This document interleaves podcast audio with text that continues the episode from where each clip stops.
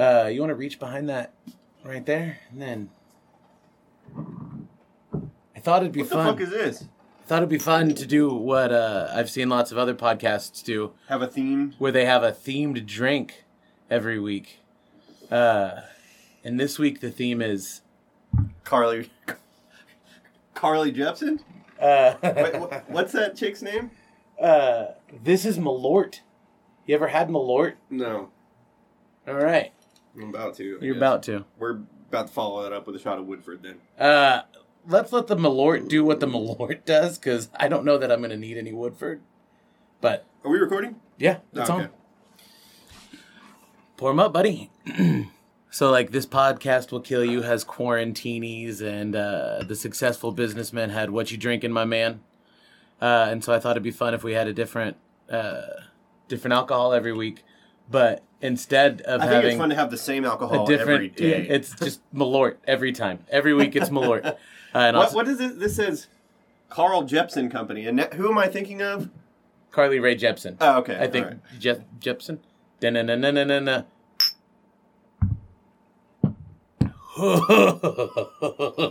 Fuck, I just drink. Oh, My fa- uh, who would drink that?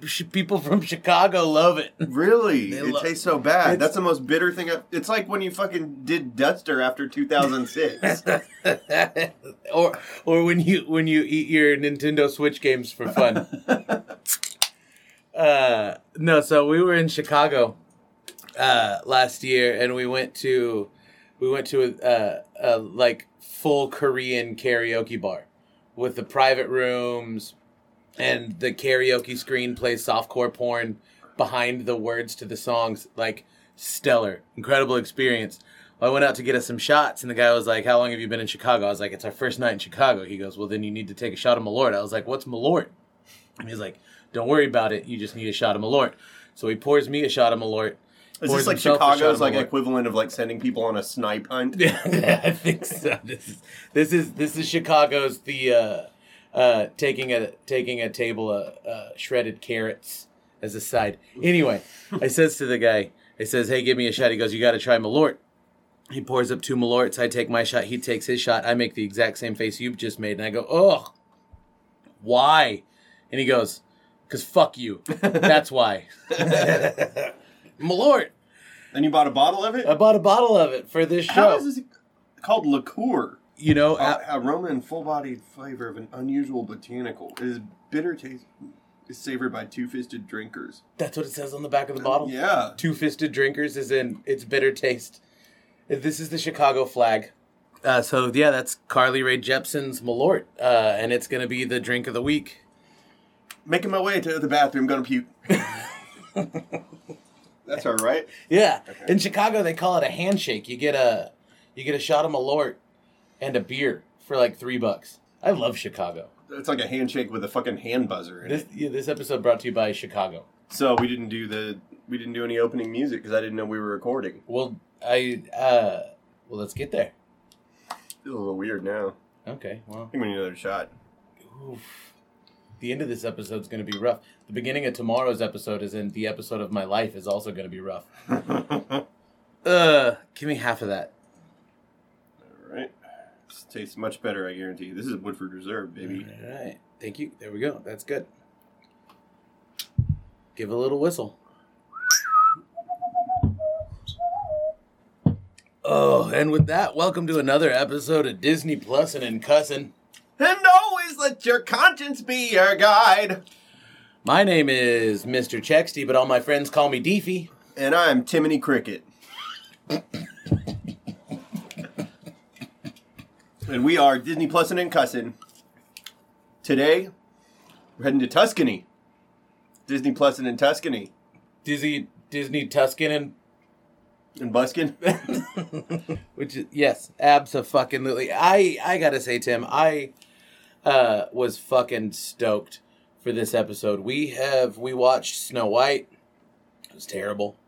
I mean, it's great. It's magical, and no, it sucks. it sucked. Uh, we watched Swiss Family Robinson, 1940 and 1960. 19, I had a good time. I had a really great time. Uh, we watched a. F- It's just a blur, and I just remember fucking Fritz's like weird sweaty head. there, there are too many Fritzes and Ernst. Did you see the meme today that just uh, uh, it was it was like the it was like the world was excited to know that we were talking about Ernst. Uh, but there was a meme I saw today, and it just said "Ernest eats ass," and it's just, it's just the cover of "Scared Stupid" uh, with Instead a big pumpkin. butt instead of a pumpkin. it's, fucking, dumb as hell, but I loved it. Yeah, loved every minute of it. Um, it's really weird hearing Slinky Dog talk now uh, without being voiced by Jim Varney. Because a lot of times you can, you know, Jim Varney's dead, right? Yeah, but I didn't know that he was Slinky Dog. He was Slinky Dog the whole time, except for after he died.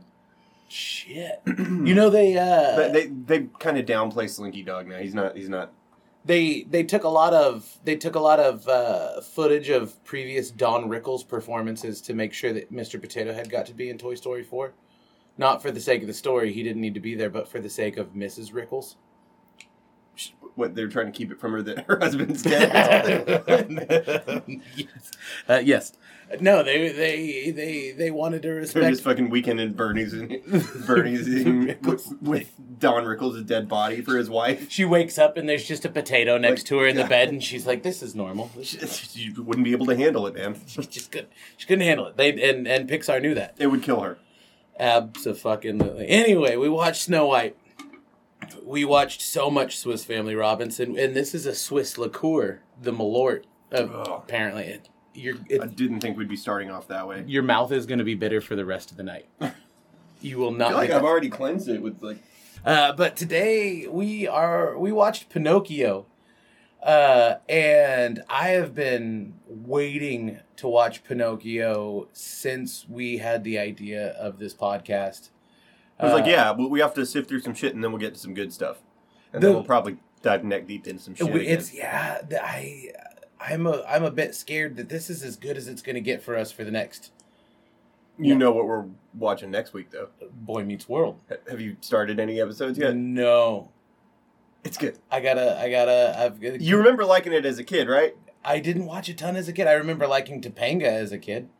Uh, okay, yeah, everybody does. Who doesn't? Uh, Topanga not even in the first episode. I Wait, you've already started watching Boy Meets World? I World? started watching Boy Meets World. I just Alright. watched the first step. Okay. We'll talk about that next week, but uh, it's it's better than Wizards of Waverly Place, and I will not say if it's better than the Proud Family because we're not going to talk about the Proud I Family. I watched uh I I the in Confessions Corner I need to let you know that even though it's not required of me, I watched another episode of Wizards of Waverly Place. I like it. Later seasons. I, I enjoy it. I would love to see it come back. I'm ready for the I'm I'm ready for the reboot, the live action reboot for Disney Plus. Uh, but speaking of live action reboots, not gonna lie, after watching Pinocchio today, and s- I watched so many documentaries last night. About Pinocchio? Yeah, the Really? the making of All right, well, I'm, I'm ready. I will shut up until uh, until it's time to start talking about what we so watched. I I thought to myself now reminder Tim, this movie came out the same year that Swiss Family Robinson came out. Uh, so just to keep you happy, because Tough act to follow. I know this is your favorite part of the episode. Uh, just to remind you, Nancy Pelosi was in fact born in 1940, just like this movie. Uh, so was Trump that bitch. I don't want to just dive into the making of Pinocchio and just have a, a, a big segment at the beginning about all of the fucking incredible shit that went into the making of Pinocchio. I think as we talk about the movie itself, I want to dive in with some of the here's how they did that badass thing because we're finally on an episode where I think, and correct me if I'm wrong, but we're finally on an episode where we both got to watch something that we really enjoyed. This was the first time that I got to turn on the movie with Addie in the room, and she watched the entire thing from start to finish. uh, she loved it. She loved every minute of it. I had to ban Einie from the room. uh, Why are you writing, Baba? Why are you writing stuff down while you're watching the movie, Baba? You watching Pinocchio, Baba? Can you put on Heffalumps and Woozles for me, Baba? th- that's your fault. You're you're the one on the Winnie the Pooh kick. I am on the Winnie the Pooh kick. I And- can't wait till we get to that shit. We've got We've got a couple a- of a few decades. couple of decades. Uh, so we're we this. have to go through a lot of Don Knotts before we get to Winnie the Pooh. there's the a Pooh. lot of Don Knotts before we get to to Winnie the Pooh. Now we've got some Boy Meets World coming up next week because this current two week segment is the real Boy Meets World. we don't need to dive into the history. We got into a little bit, but just a refresher for everybody: World War II is just starting to heat up a little bit. We so we let's talk about the making of Pinocchio as Pinocchio unfolds in front of us. But before we get into that, uh, let's talk a little bit about Wild Bill Carlo Collodi, 1800s, fucking Italy. This dude takes a peek at Charles Dickens and says, "I like the way that motherfucker writes fucking serials." Fuck getting paid one time. I want to get paid 15 times every time this son of a bitch gets published. I mean, that was kind of like the way that people liked to ingest. It's it's uh, yeah, it's the It's same. their soap operas. It's their soap operas. It's it's it's how it's how material was published. It's why we've got Dickens. It's how David Copperfield showed up, the magician, not the book. And so so Carlo Collodi decides it's time. He there. This is the first ever serial publication for children, and he wants to provide a tale of morality for the kids of Italy. And so he comes up with Pinocchio. And the difference, one of the many, many differences between Pinocchio and the movie that we watched today, and Pinocchio in the Wild Bill Carlo Collodi novel, well, serial, was uh, Pinocchio was a real dick. Uh, the most notable thing, the only thing that I was really going to mention, is that um, Disney took some liberties with the source material. Just a few. Um, yeah. The the the the main thing being that um, Jiminy Cricket, not called Jiminy Cricket, is just the the talking cricket or Just something. a talking cricket. a talking cricket that has lived for a hundred years in that house, and then he starts talking to Pinocchio. Pinocchio gets pissed off at him, throws a wrench at him to like scare him off, and then it accidentally hits him and kills him. Yep.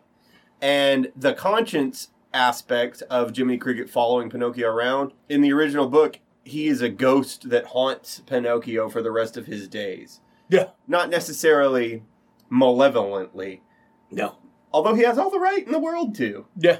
He ended his hundred year streak with a hammer. Yeah. A mallet. A wooden mallet. Yeah. Uh, we find a we see some reference to that wooden mallet later, uh, with a cat, You mean Fox and Cat? Fox, Fox and Cat. Mhm. Yes. Uh, we'll, we'll we'll talk more about the novel as we get to Fox and Cat and all the things that happen. I think the other thing that's important to note is uh, Pinocchio was a piece of shit in the book. He's kind of a piece of shit in the movie, but he's just a dum dum. He's a lovable dum dum. Like he's just a dum dum who finds himself being fooled. uh-huh. In the books, he was a piece of shit for the by sake of by fucking human traffickers. being a piece of shit. So in the books, at one point, Pinocchio needs some cash, so he sells everything that Geppetto owns. That's rude. Uh, at one point, he gets Geppetto thrown in jail. You remember that episode of South Park with the long, long ago Yeah. when all the kids get the parents sent to sent to jail? Yeah, yeah. yeah, yeah. yeah. So, uh, with the long, long ago. so in the in the serials, Pinocchio is cold. So like a fucking idiot, he puts his feet up next to the fire. He's made of wood, you dumb dumb.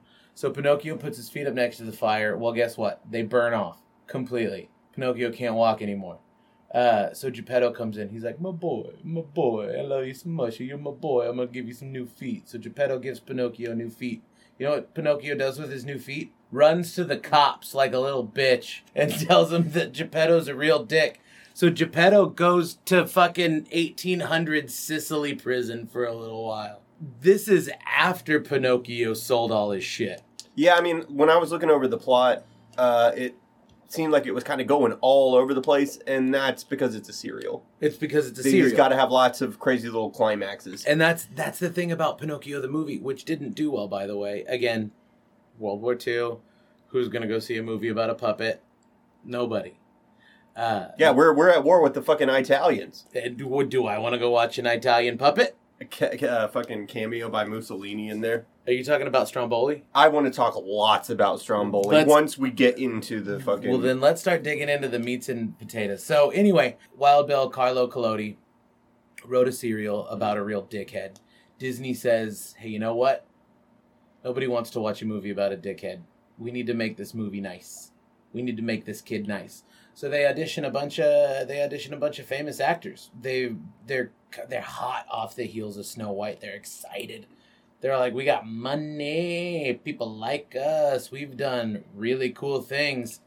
Let's get some famous actors. Nobody ever made movies with I'm guessing. Uh, let me guess who the famous actors were that are in this, because there are some motherfuckers with some swagger. I'm gonna say the Jiminy Cricket guy. Who do you think he was? I don't know.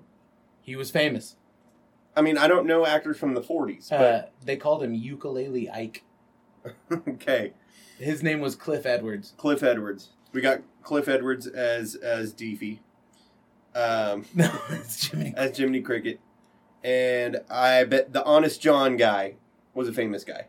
I don't think. I don't know. And then I'll bet, and I feel like we're handling this wrong. Let's jump in. So, you're you're correct. We are handling this wrong because that's exactly what Walt Disney said. Everybody said, "Let's get some famous motherfuckers." Walt Disney was like, eh, "No, let's get a real boy to play the real boy." So they hired a kid. They auditioned hella kids. Now, there's one, like other than Yeah, I think the kid did okay. other than Ukulele Ike, there's one really really famous name who was a voice actor in this Is film. it the Blue Fairy? Nope. Is it Figaro? Nope. Chloe? Cleo? No. Stromboli? You want to hear his one line? Hiccup. Who is it? The fucking cat. Figaro. No, not that cat. That's a kitten. The other cat. Oh, Kitty. No, His name is Kitty. no. His, in the book, his name is Kitty. No, in the fucking show, in the movie, his name is Kitty. No, it's something It's- with a G. Honest John and Kitty. Honest. No, that's the book. The Cat and Fox. Cat and Fox. No, he's got a name. No, he doesn't have a name. Hey Siri, what's that cat's name? I'm telling you, he's got a name. Well, pals, we're gonna look it up. All right, let's look it up. This is a real tortilla. Yeah, making a taco, putting onions on it. Gideon. Yeah, I fucking you giddy. You thought they were oh, I saying thought kitty. it was Kitty. No, it's Gideon, whose only line is Yeah, but he's he emotes real hard. is the most famous person in the whole movie. Who is it? Mel fucking Blanc, the voice Oh, of really? Bugs Bunny, Of all of the Warner, it's like his. potentially the greatest voice actor of all time. The uh the voice of Bugs Bunny, the man who everyone wanted for their cartoons, only worked for Disney one fucking time. One time they got Mel Blanc. That's crazy. And at the last minute, Disney goes, and Gideon should be mute. They use none of it. Oh, really? The only thing you get from Mel Blanc is hiccup. no shit. swear. I wonder if that if that exists anywhere. the Mel Blanc footage. Yeah. I, it has to be somewhere. Well, no, it doesn't. They didn't No, save shit back then. Fucking Walt's it was vault. the war. They u- they used the they used Mel Blanc's voice to make bullets or some shit. Oh no! I'm telling you, this movie is full of shit like Do you have any any more like uh, background info? I mean, I'm I'm I'm down to hear it if it's relevant and Wh- not some stupid bullshit. uh, no, that's all I got. Disney didn't like that that the book had no. He thought that nobody would want to see uh, a puppet being a dickhead, so he wanted to make sure that this kid was believable. They also had everybody went into this just cocky as shit. They were all like, "Fuck you, our dicks are rock hard. We made Snow fucking white. We can make anything we want to." Sounds like Lampwick. Uh, and so they also said that this was their opportunity as animators to uh, everything they wished they could do in Snow White, they were going to make happen here. Uh, and it's This is way better than Snow White. it's from a pacing perspective, from a cinematography perspective, Yeah, yeah. I mean, the cinematography is really good. the Like, score is perfect. And at the time, people were like, "This is nothing compared to what Snow White was," because it was Snow White was big and orchestral and just fucking fantastic and and brought you to this like fantasy world. But the the score for Pinocchio is everything it needed to be. If you think about the clock scene and the there fucking, are like four clock scenes. I've got some information for the clock. So let's dig right in. So we are watching Pinocchio. Tim, tell us what happened. Yeah, so um, we start off with uh, like a whole bunch of these movies are going to start off um, that are in like our uh, let- let's say like canonical beloved fairy tale translated to Disney movie. you're gonna you're gonna have like uh, real time footage going into a book, and then that book opens up, and then we start. But sitting next to that book is Jiminy Cricket. You know what else was sitting next to that book? Did you see the other two books next to that book? No, what were they? Alice in Wonderland and Peter Pan. Oh, fucking teasers? Teasers. No shit, that's No shit. crazy. Yeah. Um, no, I didn't notice that. But um, we have Jiminy Cricket, um, as we're zooming in on the book, singing the most iconic Disney song of all time that accompanies the uh, classic fucking silhouette of the castle. Oh.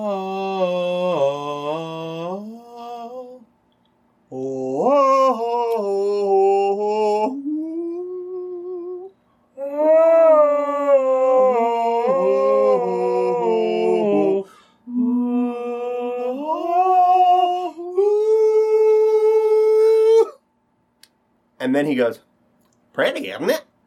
And now begins my hatred of Jiminy Cricket throughout this entire movie. If he didn't tell you in that moment he was a cricket, would you know he was a cricket? No! He looks like some little imp with big fat human toes. um all right, so Jiminy Cricket uh, is is our is our is our chorus, if you will, our narrator. Um and he's talking about, well, I'm not always how I was today, but back in the day I was a piece of shit, you know, and uh, he's wearing shitty clothes and it starts off like a fucking first person shooter from like N64 days of him hopping towards Geppetto's workshop. Um, he breaks in. Uh, he's trying to warm his uh, his decrepit little ass, um, and warm it he does. Um, Pulls a coal right out of the fire. Yeah, he, he pulls a coal out of the fire, and here begin a series of ass jokes that will last throughout the entire movie. The entire movie. Yeah. So there I was, warming my myself as he's like putting his little cricket cheeks up to the fucking coal. Uh, But okay, so that joke was delivered flawlessly. Oh yeah. timing was perfect. Jiminy Cricket is all like cheeky late 30s attitude, like this the fucking silver tongued, lovable, sassy rogue that's like probably cool at the time. Like Jiminy Cricket, Jiminy Christmas, whatever, that was like a phrase then, right? Yeah. We're about to see this is the beginning of of a trend that we will see throughout all of the Disney movies where they try to kind of latch onto whatever is cool at the time. And Jiminy Cricket is what's cool at the time. And he's fucking lame. No, no, no, no, no, no. He's absolutely not lame. Jiminy Cricket. Jiminy Cricket is the fucking Fonz, my man. Jiminy Cricket is ice cold. For then, Mm, Not Jiminy to me, Cricket is ice cold right now. I think he is lame as fuck. Why? He takes me out of it. Jiminy Cricket takes you out of Pinocchio. Yes. Oh, Jiminy Cricket oh, is oh, I'm Pinocchio. sorry. I want to. I want to scroll back. Scroll back a little bit. Maybe with our fancy editing software, we will be able to cut this piece and put it back. But let's just say that this is our uh, our scrappy Bon Scott days, uh, where we insert something that we forgot to talk about. I want to start a new segment. Okay. I want to start a new segment because my whole life I've done this and I never really got to talk about it. Find a funny name in the credits. What'd you find? All right. One of the names of one of the animators. Last name is He, Uh-huh. H E E. Uh-huh. And the First first, name? name? is just a T. T. Yeah. T. Yeah. You're talking about T. He. yeah, I found that. I found that today too. And did you say T He when you saw it? I did. I said Morgan T. He, and she looked up from her phone and she was like, "I missed it." Happened a lot while we were watching lots of things. We'll probably see lots of familiar names in, in, in looking for stuff like that. Absolutely. All right, let's go back. Funny names in the credits. T. He. Well, that's all I got. Oh, that was the only one. Um, Uh, you're you're deviating from the importance here when you try to tell me that Jiminy Cricket is fucking lame. oh, I will return to this time and time and time again. Okay. He's going to be lame throughout this whole fucking movie. No. You think Jiminy Cricket's cool? Uh, Jiminy Cricket fucking drives the boat, my dude. He does drive the boat. Jiminy, No. Jiminy Cricket is not just cool, but we've got none of this without Jiminy Cricket. Jiminy Cricket, I'm not saying he's not an important character. I'm We're- saying his fucking attitude is dated and and feels stupid. Which attitude is this? his moxie, his like spunk. I will talk. I mean, most of what I've written here is about Jiminy Cricket. Good. So, well, then we're gonna dig right into it. Yeah. So, Jiminy Cricket has broken into a house, ice cold. He needs to get his fucking butt warm, ice cold. He sticks his hand on a sexy yeah, clock, resting his hand on the fucking girl's ass. ice cold. yeah. And then what's he Jiminy say? Cricket. What's he say? What's he say? Oh, pardon me, man. Pardon me, ma'am. He's fucking kind of Dude, shit. wait, just wait for it. He is a horny motherfucker. Are you talking about the time he No, tries to no, fuck we'll a get clock? to we'll get to that. Yeah, yes. yeah, because Jiminy Cricket's gonna try to fuck a clock. Um, That's is that what you're trying to tell me right now? he's basically um, talking like 1930s shit to all of the fucking music boxes. Like he's a little pissed off at him. Now we're observing a fucking masterwork of animation, Right. visual storytelling, fucking personality animation, and music as the fucking clocks are introduced because Geppetto's all like, Jiminy Cricket's all like, oh yeah, my butt's nice and warm and this place is empty as shit and Yeah, I'm now I'm gonna start checking it out. Yeah. I'm gonna start checking it out, and I'm all alone. And then here comes Geppetto coming walking down the stairs, and he's got the world's cutest cat, Figaro, I love Figaro. Who's Figaro like is my favorite character in this movie. three years old, but still a kitten. Fucking personality coming out the yin yang. Figaro comes walking down the stairs with Geppetto. Jiminy Cricket's all like, "Brr, ding ding, going up. Gotta get out of here. Gotta hide myself. And so Jiminy Cricket hangs out with the cuckoo clocks and the toys. Geppetto, man, of all of these, Geppetto's got that pocket watch that has two dudes cheersing. Yes. Here, let's be that pocket watch Yeah. real quick. Hell yeah. We are introduced to Pinocchio before Pinocchio becomes animate. He's got no mouth.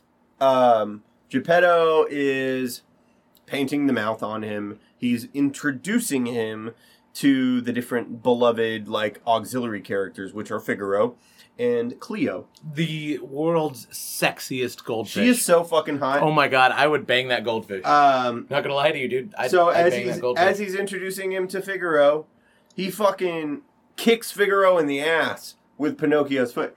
Just fucking a, a cycle of casual animal abuse that Geppetto will engage in. Really, I'm being a little dramatic. It's more he's just trolling him. He's just trolling his buddy. he carries him throughout the feature like a mother cat by the Mm. scruff of his neck. But you know that Figaro doesn't mind because he's so truly in love with Geppetto that he gets so fucking mad at Pinocchio for getting to sleep. Are you in saying the that Geppetto and Figaro are a gay couple? Yes. Okay. Then the clocks start going off. I want all of these fucking clocks, man. They all exist. Do they really? Swear to God. Part of animating this feature film is they hired a puppeteer and a marionette maker who also happen to make models. And every single cuckoo clock that you see in Pinocchio actually exists as a working clock. Where- so that the where do they- where do animators they could watch it. Most of them are probably so long gone. It was the fucking war. They didn't save most of this. The Disney archives house everything that they can. Most of these cuckoo clocks have been lost to history, but every cuckoo clock, every toy actually existed at some point so the animators could watch how they worked. That fucking turkey with the neck that comes so off. yeah, yeah, you've got you've got animal murder. The, you've got the You've, turkey uh, bird. uh, uh, clever animals dodging their death. Uh, Uh, which you got the turkey uh, pulling his neck in, and then you got the the bird coming out of the trees, and the hunter shooting at him. Yep. And he's avoiding that. You've got uh, nudity and uh, child abuse. Are you talking about the boy getting spanked for eating the jam? Yeah, Okay. his just wailing on his bare ass. That was a very Fox News description of a little boy getting spanked for getting into the jam. Dude, this is this is theater. I'm gonna exaggerate on a lot of stuff. You got a fucking drunk popping out of the bar. they call him hiccuping. the tipple. How do you know that? Because I researched this shit. The tipple. All right. They call him the tipple. well, I like that one a lot. I that's my favorite clock. Uh, you didn't talk about the Indian man in full blackface wearing a turban and dancing on an elephant. I didn't see that. He's in there. Classic Disney. Those Italians, man. Collodi. Um, I had That's why that joke makes sense. This whole time I'm pronouncing his name wrong, and the joke doesn't make sense because of the pronoun. It's Collodi, which is why when I say Wild Bill Collodi, it's funny. It never was funny. Oh yeah, I didn't know why you were doing that. I funny. was, Yeah, because I wasn't keep gonna call saying you out for it. Collodi. Yeah. I'm sorry. I had a fish. This this movie was like big for me as a little kid. So I had a fish, uh, and we named her Chloe or Cleo, and she died the next day. Because you blew smoke into her. I don't know why. Uh, I don't know how people keep fish. I know that we had four fish, and three of them died, and one lived, and that one is still alive. Shut the fuck up. You've got a fish from your childhood that still exists. No, I got a fish from Miney's childhood. Oh. Katie bought each of the kids a fish. Wait. th- Sorry, that was my tacos. These are recent fish. Yeah. Okay, go on. But this fish has lived for like a year and a half. That's and the a long other time. the others lived for like three weeks. Good for you. Um, Cleo in my childhood, and now anytime I am introduced to a girl named Chloe, I always think of that fucking fish. Even though her name was Cleo. Yeah, it's it's close enough. It's an island ting. Um, time for bed. They go lay down. Super cute. And then uh, Figaro ready to go to sleep, and Geppetto's like, "Oh, Figaro, I forgot to open the window." Figaro's like, fuck you, Man, dude. he's like, "Fuck you, dude. I- You're closer to it, and I- you're a man." I just got comfortable. I don't have thumbs. Eat a dick. I love all of Figaro's gestures. He's so bratty and like fed up with everything. This is why fucking Disney still exists to this day because Figaro is such a dick and perfect. Figaro's at it. not a dick. Figaro No, he but he's he's just such a bratty little boy. He's an only child. Disney says, "I want this cat to look like a kid who's only ever been given everything he wants, but And- also completely like a cat. but still completely like a cat." All right. So now that we're here, I'm so excited to talk about this. What one of the things that I want to do for this podcast is over the next Do another shot of Malort. literally for the next few years eat another taco for the next couple years because we're looking at all the way past jungle book dude. We're talking we're, we're gonna get to meet the nine old men. And now the nine old men is a joke that fdr once told about the supreme court. He was like it's just a bunch of fucking nine it's just nine fucking old men right? Fdr was like it's nine old men supreme court right? Well disney had the same nine lead animators all the way through the fucking Jungle Book. The aristocrats, like most of them, are still there, all the way up through the So they, seventies. they started phoning it in. then. most of the movies that we're gonna watch for the next hundred episodes of this thing are are made by these nine old men, and each one of them sort of takes takes charge of of a different character in this movie. Um, so one of the things that I want to do in future episodes is sort of feature each old man as we get forward and, and what they committed to the episode. But this was the nine old men going, man, we fucking killed it with Snow White, right? Like you guys want to do some shit? You guys want you you guys want to get into this? And so like Figaro had his own animator and Disney goes, not good enough. Not good enough. I need this cat to look like a cat, but I also need this cat to have the personality of an only child who's only ever been given everything he wants. Go. And we are literally six years from fucking silly symphonies. We're like eight years, like eight years from fucking Steamboat Willie. Like, think about Steamboat Willie right now. Like, in your head, think about Steamboat Willie. I can draw Steamboat Willie right now with a piece of fucking paper and a pencil. But you and can't. I can't. I'm a terrible artist. I, there's a reason that I'm talking into a microphone, eating tacos, and getting drunk on Malort because I can't draw. We are just a few years away from Steamboat Willie, and we're talking about fucking Pinocchio right now, which to this day is everything that animation could possibly be. And it's because of these nine old men. But Figaro in in this scene, like this really sells it to me because I you Figaro is clearly a cat. Not only is Figaro a cat, it's 2020, not to date our podcast. It's currently the year 2020. My daughter loves Figaro the cat as a character. He's in fucking Dis- Mickey Mouse Clubhouse, and Figaro is one of her favorites. She knows the name of this cat before she's ever met this cat.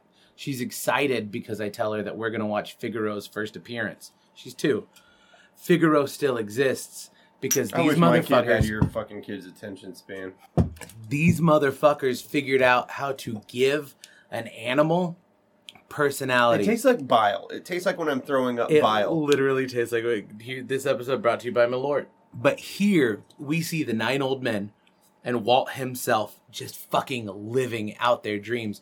And Figaro, man, like Figaro in that moment, the way he kicks the blanket off of him, we've all been there. Oh yeah. I'm fucking oh Figaro.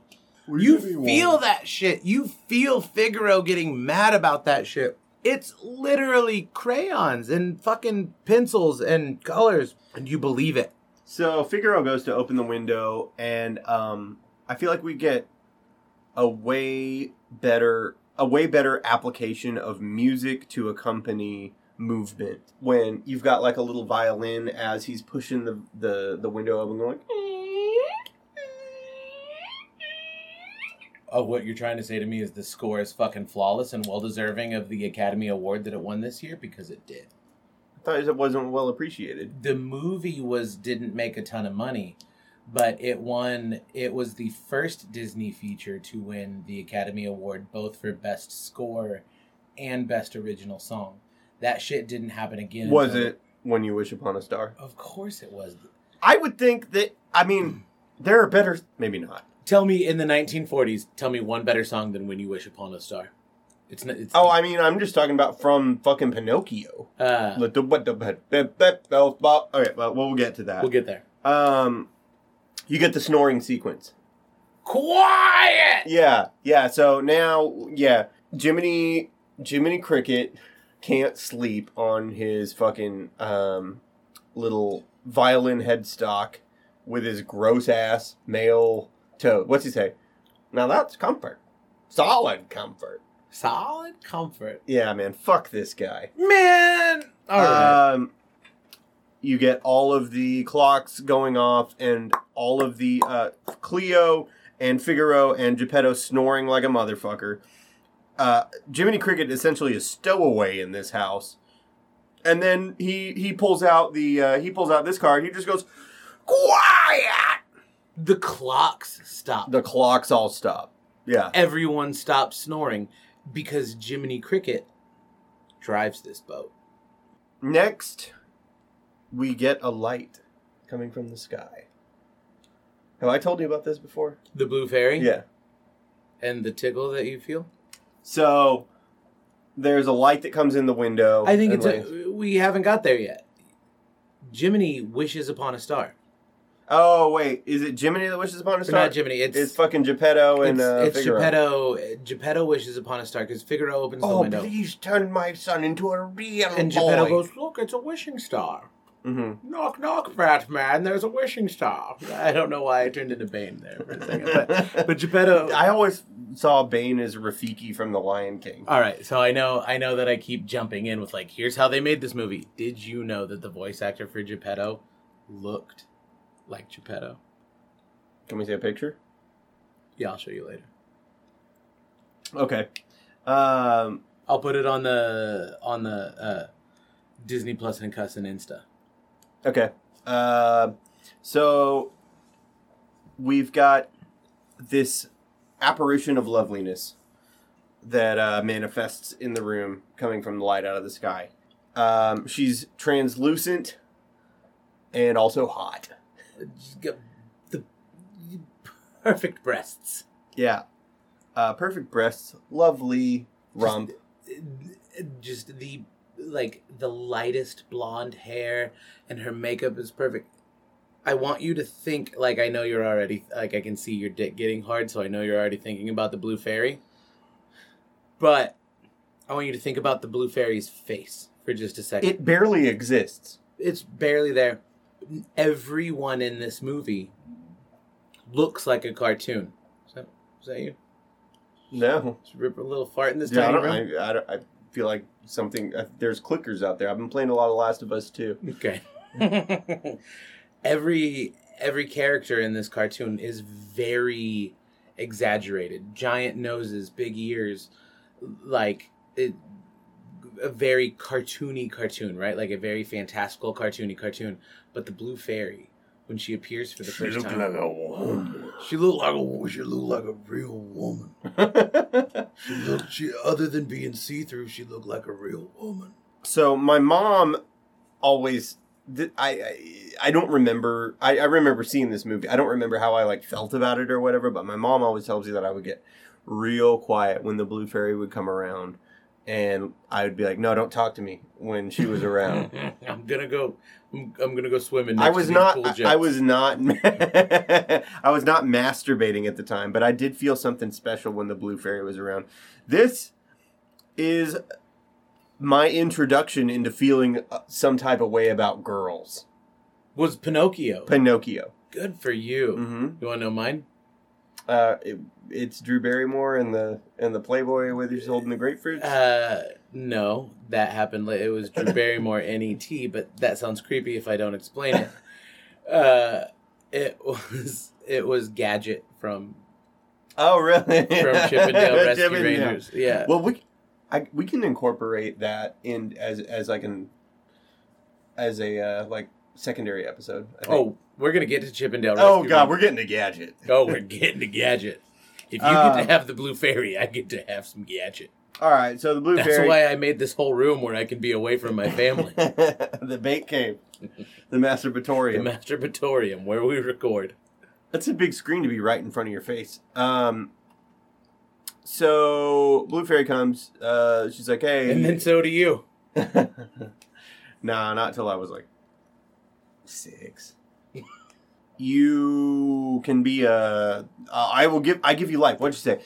Little boy made of pine, wake. Ah, shit! I should have written this down. Little boy made of pine awaken. Something is thine. Something is thine, yeah. But we got the little boy made of pine right. Yeah. Um, and then Jiminy goes, huh, "What they can't do these days." Classic fucking 1939 Fucking- joke. And then he gets all love struck. She's like, "What? Are you going to be his conscience then?" He's like, "Oh yeah." Uh-huh. He fucking he straight up turns red. Jiminy is so He's so had his ass horny. in a fire and he straight up turns red. Um, Um, what the people can't see is I'm fanning myself with my hat. So Pinocchio gets life, uh, and then Jiminy starts trying to explain morality to him. Um, break into song. Give a little whistle. Give a little whistle. And always let your conscience be your guide. Uh This song's great. it's so good. Better than When You Wish Upon a Star. Did you in this sequence did you see all the faces on on everything around? Oh yeah. uh, like the like Jiminy Cricket's hanging out with those pipes, and like he's he's next to a pipe that's just like a dude holding a barrel, and then there's so much depth in this fucking piece. he interacts with all of these inanimate objects um and then gets horny from a lot of them It's true. This is about the time he tries to fuck a clock. yeah um he's a musical ass cricket and then as he's ending the song well i mean he does all kinds of cool shit in this uh this is one little stretch where i don't dislike jiminy cricket uh he's doing the saw thing um you know the bending the saw uh he, he's doing all kinds of crazy shit uh and then as the song wraps up he give gets eyes he makes eyes with the fucking milkmaid that's going in and then he decides that she wants to fuck him He It's like she's the checkout girl in. at HEB, Mhm. and he tries he tries to follow her into a clock. Uh-huh. and uh, door shuts. Pinocchio goes, and always let your conscience be your guide. And then they both fuck up and knock over a bunch of shit, Waking up Geppetto. waking up Geppetto, Here he comes. who wakes up petrified, gets Figaro up. Is that a wood joke? this would be the time to do it. Pulls a goddamn blunderbuss out from under his pillow. This motherfucker went to bed smoking a pipe. Not only did he go to bed smoking a pipe, he's got six or seven pipes next to his bed. His whole nighttime routine is do some fucking manual labor, say goodnight to his cat, make his cat do some shit, and then light a pipe not before bed, but as soon as he gets to bed. His pipe has a string. Do you so need that a he can- designated smoking area in your house, Snowflake? It's this room that we're in right now, literally. Um, but smoking in bed, th- not only okay. This man's only wish, Geppetto's only wish, is to have a son. Right? Geppetto wants to be a father. He ain't got no wife. He ain't got no lady. He's kind of in a gay relationship with a cat and a fish. His only wish. Well, I mean, to be fair, if he was in the relationship with the fish, it wouldn't be gay. That fish is so hot. So is that clock that Jiminy Cricket tries to fuck. It's a hot clock. there, there are multiple, uh, multiple. I guess the second thing isn't a clock. Uh, inanimate objects that Jiminy Cricket tries to fuck, It, and and then gets horny for later you on. You can't really blame him. Anyway, all Geppetto wants, all Geppetto wants is to be a dad, but he's woefully unprepared to be a father. He's smoking in bed. He keeps a loaded weapon under his pillow. Now, am I trying to say that you shouldn't have a gun in the house nearby? No, absolutely not. It's not what I'm saying. But this it's, thing, I mean, seems a lot less comfortable to lay your head on.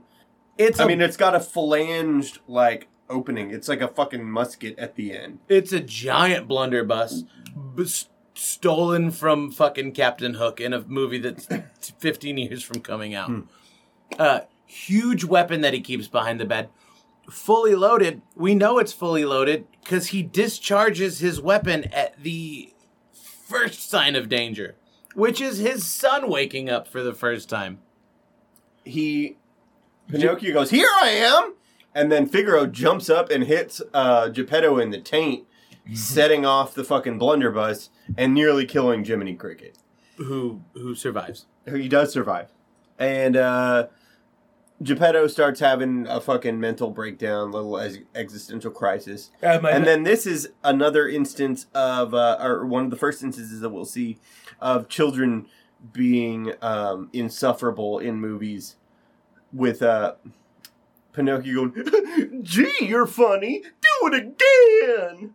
Uh, that's after That's one of the first lines that he has. that's that's after poor Geppetto has lit himself on fire, put himself out, uh, poured water all over his face, and destroyed his home. But it's also uh, one of Geppetto's more endearing traits is that he will go like, "Oh, it's okay, Pinocchio. I mean, I'm just a Pinocchio." he does this a couple of times. I'm just trying to figure out why you're not real. I mean, you're what? Uh, the the best of this is when he goes, uh, "Who is that?"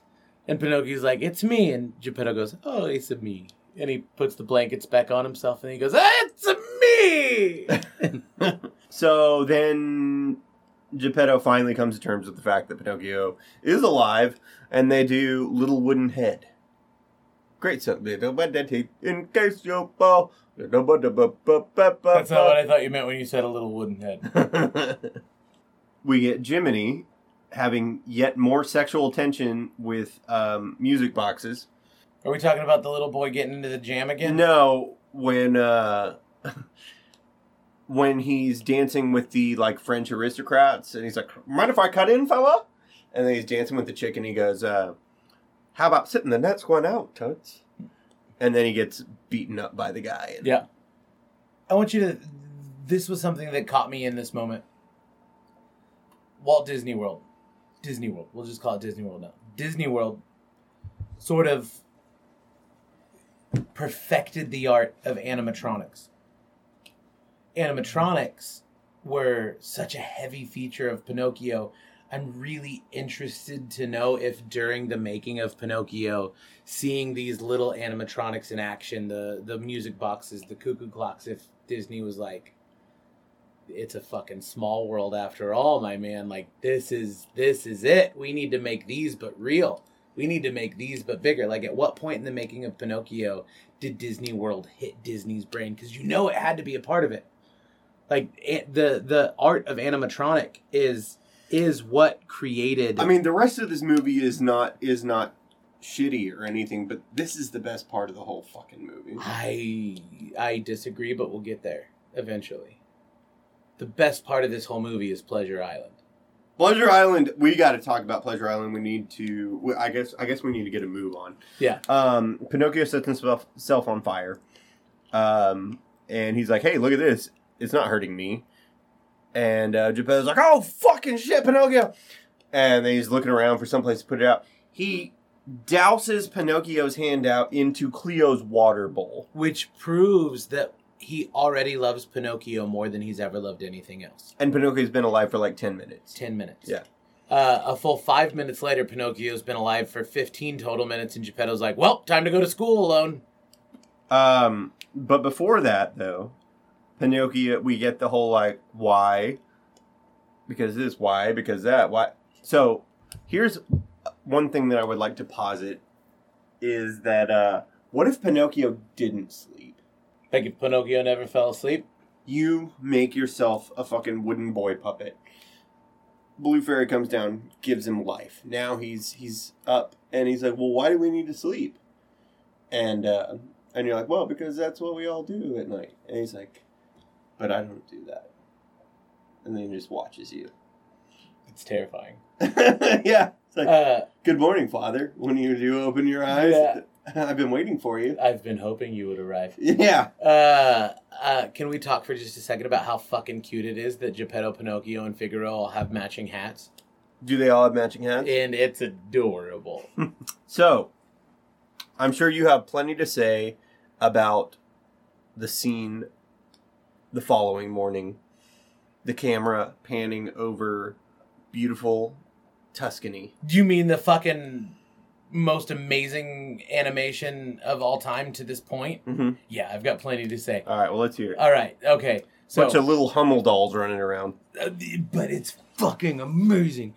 This tracking shot and the way the words I just said, tracking shot. We're talking about animation, a fucking art form that is literally being invented as it's happening. So you remember in Snow White when I talked about how fucking cool it was that they created this like seven layer camera thing? Don't remember that at all. Okay, well in Snow White they created this fucking seven layer camera thing. Like they hung a camera from the ceiling and painted on panes of seven different panes of glass so that they could create depth. In Snow White, we see it in the scene where the witch transforms and you see like all the uh, the magic moving around her, right?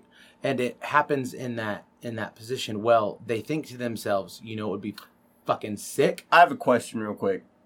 So, like, back in the day, did they, when they were doing the animation stuff, did they just point a camera at a bunch of, like, uh, animated, like, or drawn artwork and then just, like, flip it? Yes, yes, we're talking one. I felt like that was, like, a really stupid question, but, No, like, no, it's no. So uh, it's a fantastic question because lots of people don't know, right? Like how the fuck, how the fuck did this happen? But no, serious. So it's literally take a piece of paper, draw a picture on it, snap a single frame photo, take another piece of paper, draw a completely different photo on it, single frame photo. So yes, and then, absolutely. and then, okay, so then I know that there's, like, a bunch of, like, background pictures with, like, um, translucent cells where you've got the one figure in motion. So exactly, what we're talking about here is cell animation, and what we've seen up to this point, up to Snow White, is single cell animation. So I draw a background, I draw Mickey Mouse, his hands are at ten and two, then it's like ten and one forty five, just little tiny movements, one picture at a time. I could never, ever do anything like that, man. Literally, the so Snow White made four million dollars. It also took four million individual drawings to create. Four million individual drawings to create. Uh, we it it took even more to create Pinocchio. So what they did with Snow White to give it so much depth was that that camera, that tracking camera that had that was hanging from the ceilings, and you have seven giant cells, if you will. What they can't see is I'm in air quotes, panes of glass with pieces of the image painted on them, so that you create this idea of depth. But for this fucking this scene, and what I want everybody to do right now, anybody that's listening to this, all three of you, what I want you to do is pause, grab a bowl of weed, fucking fucking light it up, take a big puff, hold it in, Now exhale.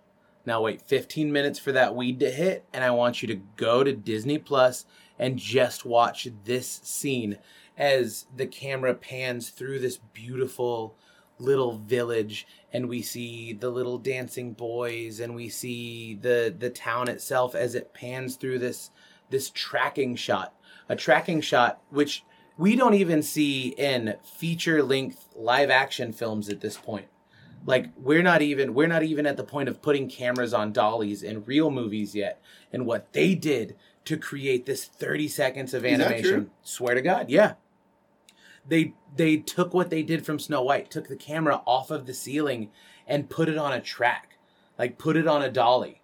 And they turned those seven layers of giant glass cells on their side. And to create this scene where you have four lateral movements and 10 inward movements to create that depth of of reality that this little tiny village exists when you watch this as a kid for the first time, you can fucking go there. You believe it because they turned the camera on its side. They put it on a track. And as they as the camera slides towards these giant hand like a fucking window, think a window in your home, bigger than a window in your home, painted with just the the most detailed little fucking caricatures of this beautiful little European town. The camera comes comes in on a fucking track, like a little train track, one fucking frame at a time, moving forward. And as they go through each frame, they start to slide the fucking individual pieces and individual cells out and literally, literally drive it through to create this bit of depth, this bit of reality. And that's why right now, fucking, what are we, 80 years later? Is that what we're at right now? 80 years? 80 years later, we're talking about how fucking cool that is because we're still not getting that right with computers. We're still not getting that right with real cameras and real action. Like the depth created in that little bitty scene is so fucking cool. So, Yeah. uh, what I'm saying to you right now is you smoke a fat fucking bowl and you watch that shit happen and you think about the nine old men who are like, you know what's gonna fucking blow people's minds right now is when we drive this fucking camera through these fucking pieces of glass and we're just gonna fucking oh we're gonna make so much money. then they didn't make any money because it was World War II. But it was still so fucking cool that my two year old 80 years later was completely entranced by that scene. Not in the same way that I was entranced by that scene because I might have smoked a fat fucking bowl before I watched it. uh, but it was flawless in its execution. And that scene, like that little bit, is what pulls me in for the whole rest of the movie. When I'm just like, these these guys know what they're doing. Like this is this is this is like when you're watching this is like when you're watching the Super Bowl or the I don't know the very end of uh uh what's that the Kingpin uh this is this is these are these are people performing at the highest level and just a few years ago we were looking at fucking Steamboat Willie like these people created animation Steamboat These- Willie, it's like 1920. it's like 1932. I don't know the actual date. We can look it up. But it's the 1930s. It's all. It, it's all. that You've got Steamboat Eight Willie. years, not a long time. Steamboat Willie drove into the the grasshopper and the ant. Uh, the grasshopper and the ants. Have you seen the grasshopper and the ants? You know the Nope. one I'm talking about. Oh, we we're gonna get there. I think we should we should do a side episode where we just watch some silly symphonies. Sure. Um, but and not to take too much time, but that fucking scene, man, they created new technology. This is like Pixar using a computer for the first time, right? This is fucking lightsabers. This is animation happening for the first time. This set the stage for everything we're going to talk about for the rest of this show. And then eventually we wasted on shit like Wizards of Waverly Place and Mr. Boogedy, but like this is the peak. Right? I think we're gonna we're gonna hit some new some new peaks. Um, but it's gonna maybe take a little while. But we will get to um, some of Disney's other strengths. Strengths. Malort. That Malort gets you, my man. Mhm. That Malort will that'll that Malort will take you to Browntown. get a few new characters. Here we go. Finally. I, as a kid, knew that Honest John was a bad guy, but I loved him anyways. What what gave you that idea? That Honest John was a bad guy? Yeah. Oh, I mean, just the shit that he does. He's a bad guy. We got Honest John and Kitty, Gideon. or Gideon. Also known as Gideon to everybody but you. Uh, they're walking around being dicks. Um, they are known as Fox and Cat in the novel. You want okay, so sidebar, and I promise I won't do this as much as I have been, because I'm running out of stuff that I learned. But This is turning into like a four hour episode. it's I think this is gonna be the best one we've ever put out. Uh eventually Fox and Cat in the book, when we so Fox and Cat are dicks to Pinocchio, like even more than they are in the movie. But eventually when we meet Fox and Cat later after they dine and dash. been turned into a real boy, uh Cat has to cut off his tail and sell it to buy food. He sells it as food to buy food.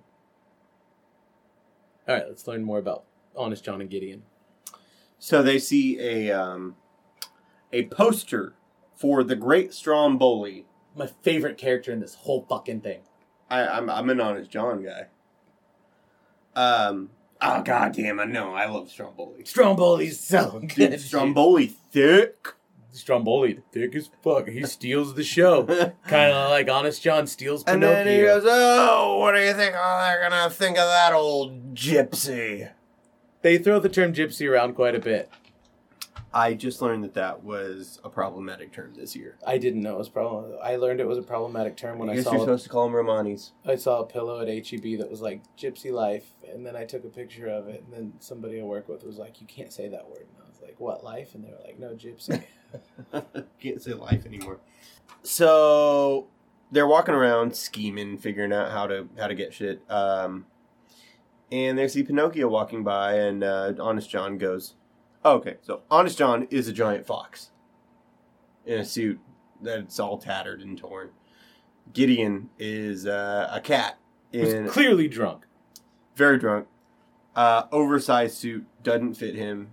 About half the size of Honest John. Anyways, they're a fox and a cat. Uh, and they are clearly up to no good. And uh, then Pinocchio walks by, uh, and Honest John goes, "Oh, look, a little wooden boy." A little wooden boy. It, it's the Geppetto thing all over Yeah, again. I've, uh, all over again. So they decide to fucking scam this motherfucker. That's their first. What would you do? You're walking down the street. You're having a good time. You're hanging out with me. It's you and me. We're walking down the street, a little bit drunk, and then a robot walks by. You're like, oh hey, a robot. And then you're like, oh, fuck. I mean, I What do you do next? I think that it would be like, hey, let's. I, I, I, I What's your think first instinct? My first instinct is never, I'm gonna go make profit off of this. uh, but that is honest John's game. He's a fucking con man, con fox, Con Fox. Foxconn. um. That's not funny, but it's also exactly what I thought. Hey, what are you doing, little boy? Oh, I'm off to school. School, but school's for fools. Uh, well, my I'm supposed to go to school. Uh, well, bet you never heard of the easy way. What do you mean? The theater. And then they break into a song that I absolutely love. Hi, diddly dee, an actor's life for me. An actor's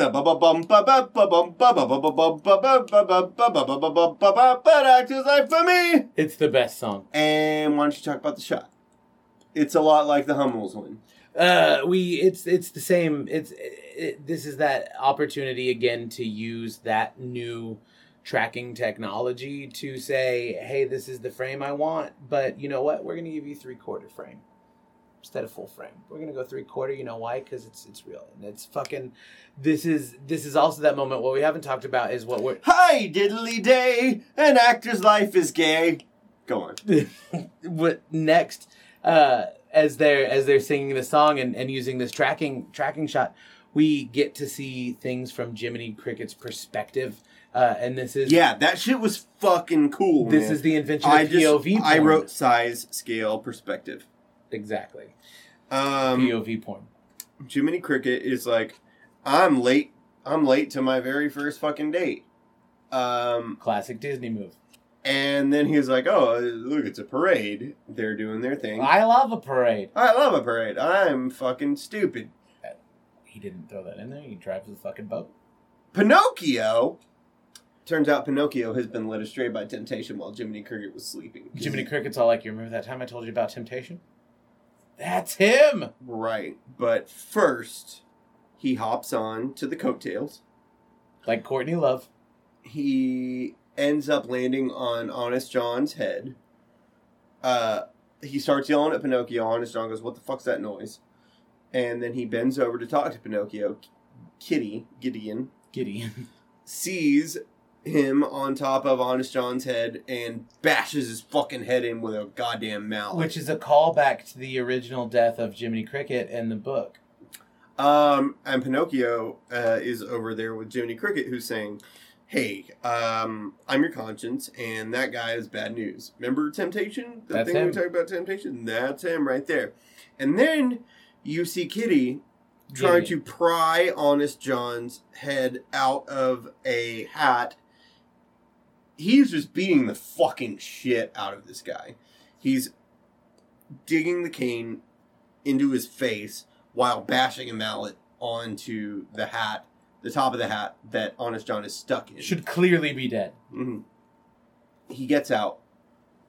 And then Pinocchio goes, Yeah, dude, I got you.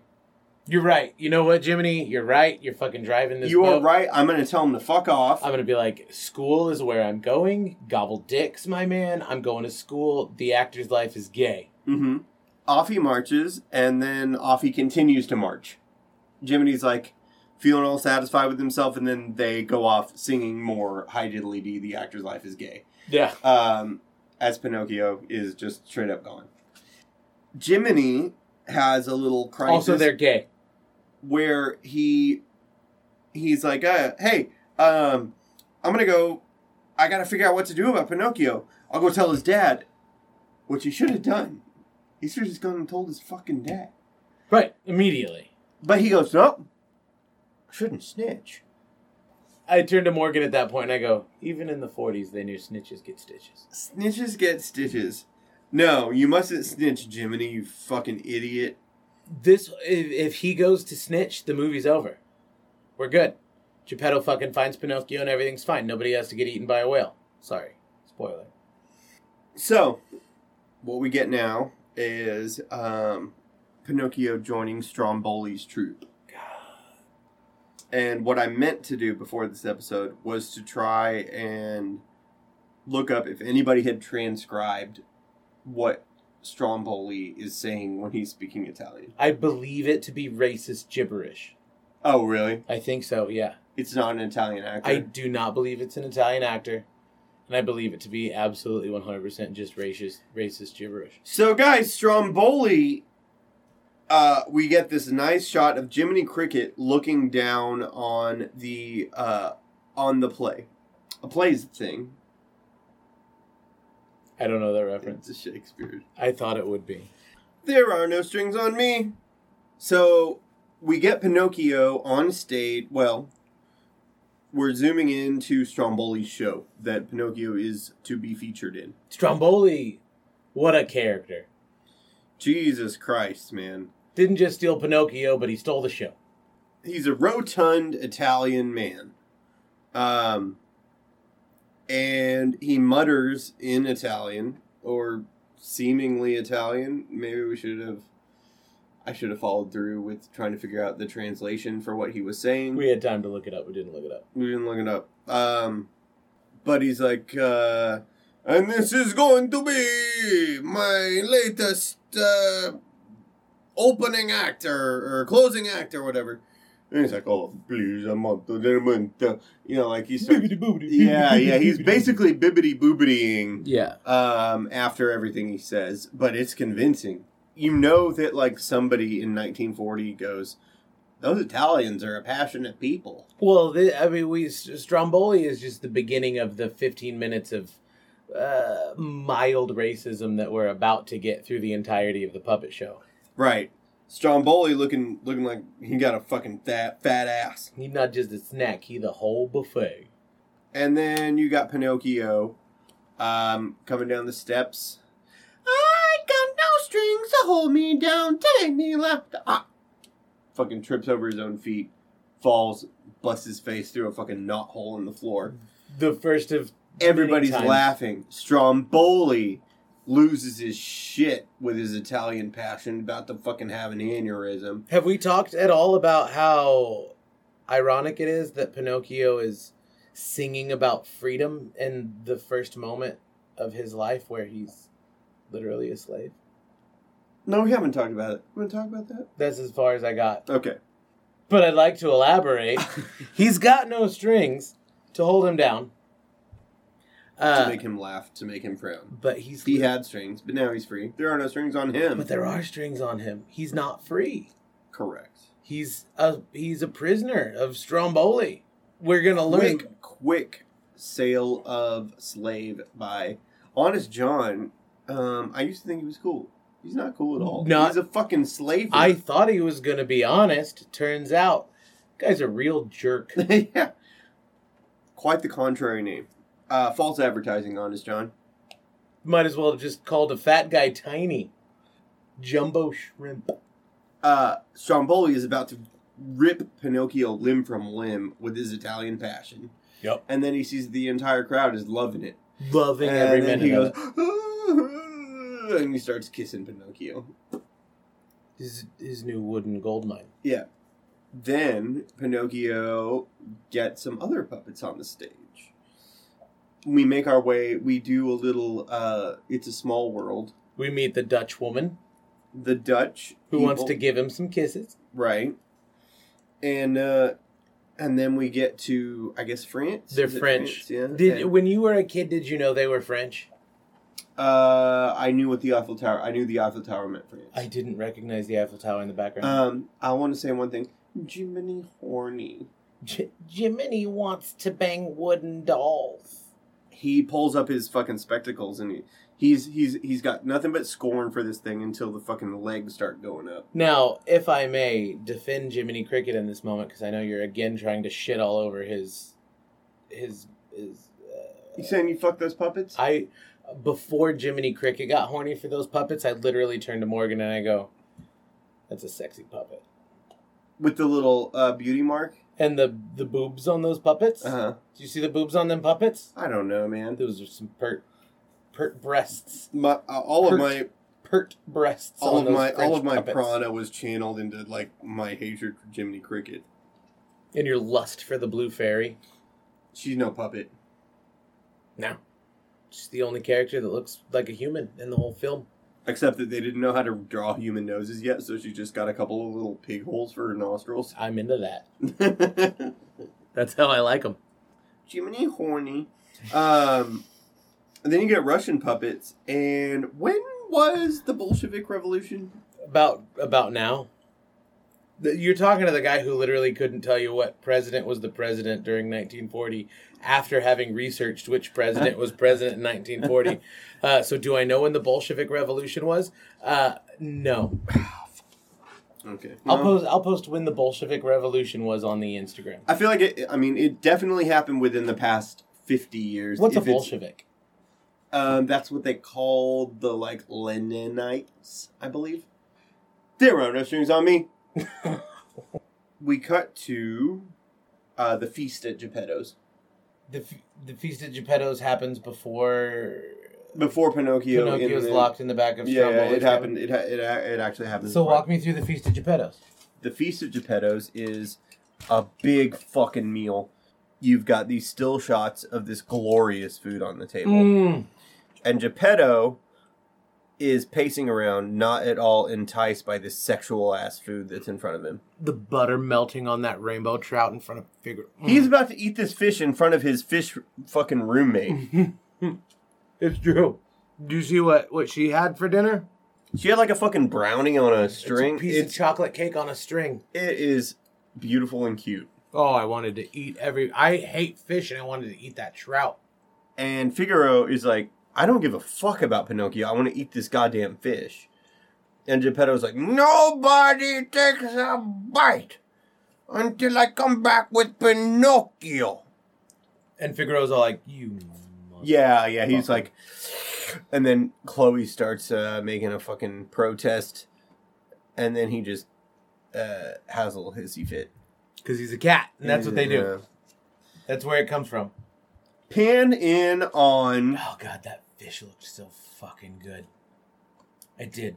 Like j- it's bigger than Figaro. it's clearly It's Bigaro. it sure was. The olive, the olive in that fish's mouth. I I could I could smell the pimento coming out of that thing. God.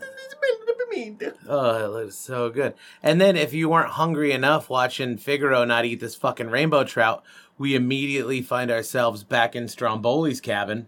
Where he is chopping up food with a fucking machete. chop he's it's a charcuterie board my man uh and he's chopping it up with a fucking machete absolutely So Uh, you felt some connection to Stromboli. when this motherfucker takes a bite out of that onion just a whole He takes a bite out of a fucking onion. whole bite out of an onion i feel like that was that was the moment you know this motherfucker is pure evil like who takes a bite out of an onion A creature of the underworld. that uh, the onion world I feel like I would love to do a photo shoot, like a cosplay, where you play Stromboli, and I am probably Honest John. I feel like i've lost more weight than you're giving me credit for You're still thick. yeah, but I'm not Stromboli thick no mo. Stromboli looks fucking sexy. I feel like I'm looking good, my man. You're looking good here, man. Man, man. I lost it. What have this fucking pool noodle? uh, so we're in the back of Stromboli. Look at that car. fat ass on Stromboli. That- when he talks about, man, go to Monte Carlo. Dude, It's like Stromboli fucks, dude. that dude fucks. That dude been all over the world. He's counting his gold with his machetes. 100, mm, 200, 300. He's digging So he's a fucking pimp. clearly Mhm. 100% and now this is this is when we get to the famous pinocchio lying nose grow scene but before that happens things start to get dark for geppetto because figaro's back home worst thing that ever happened to figaro is he doesn't get to eat that fucking beautiful rainbow trout in front of his fishy roommate. But geppetto's out looking for his boy man. And it's it's raining and the storms are brewing and they're so close to each other. So close because Geppetto's right there. He's right there, and he gets stopped at the fucking crosswalk as Stromboli's carts go marching by with his little boy in the back of it, in the back of a fucking bird cage, chewing on a fucking slug. Cause he's he because that's what Stromboli gives him. Because Stromboli's like 100, 200, 300. Stromboli gets all pissed off. He finds the slug. Right, the this isn't a coin, and he he's like "Beepity, For you, Bibbidi bibbidi boobidi. Pinocchio. And he gives it to Pinocchio. and Pinocchio's like a fucking gift. Yeah. I'm a success. I'm a real boy now. But Stromboli and Geppetto cross paths right there at the crossroads.